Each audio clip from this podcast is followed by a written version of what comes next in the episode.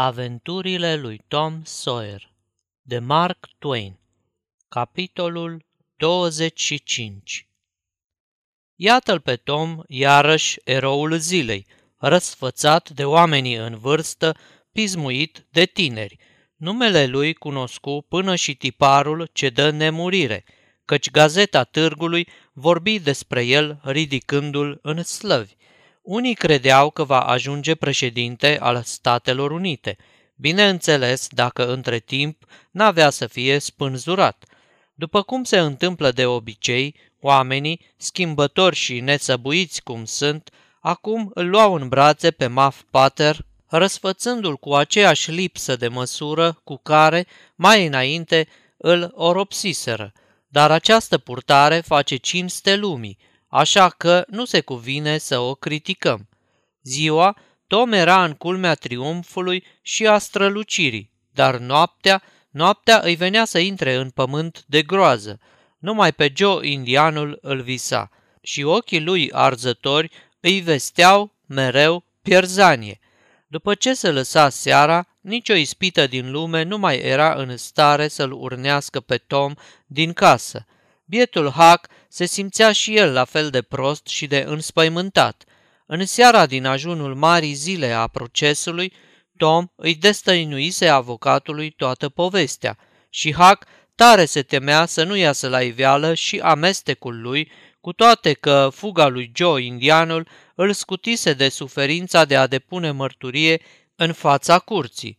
Bietul băiat obținuse de la avocat făgăduiala că nu-l va da în vileag, dar parcă poți să ai încredere în cuvântul unui om? Uite, Tom, de pildă, să se ducă el noaptea la avocat acasă și să-i spună toată tărășenia, el care se legase cu cel mai strașnic și mai fioros jurământ, atunci spuneți și dumneavoastră cum să nu-și piardă hac încrederea în neamul omenesc. Ziua, recunoștința lui Muff Potter îl făcea pe Tom să se bucure că vorbise, dar noaptea se căia că nu-și ținuse gura. Ba se înspăimânta că Joe indianul nu va fi niciodată prins, ba îi era groază că îl vor prinde. Era încredințat că niciodată nu se va mai simți în siguranță și nu va putea răsufla în voie până nu-l va vedea cu ochii lui mort. Se oferiseră recompense – Joe indianul fusese căutat prin tot ținutul, dar nimeni nu-i dăduse de urmă. De la St. Louis veni unul din acei oameni minunați și atot știutori, care inspiră atâta respect, un detectiv.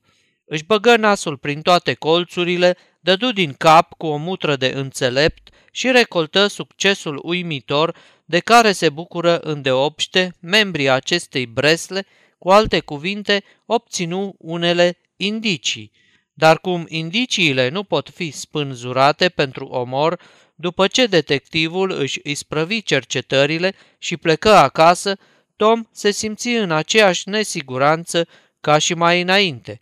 Zilele se târau ca melcul, dar, din fericire, cu fiecare zi care trecea, groaza ce i-a păsat sufletul mai scădea câte puțin.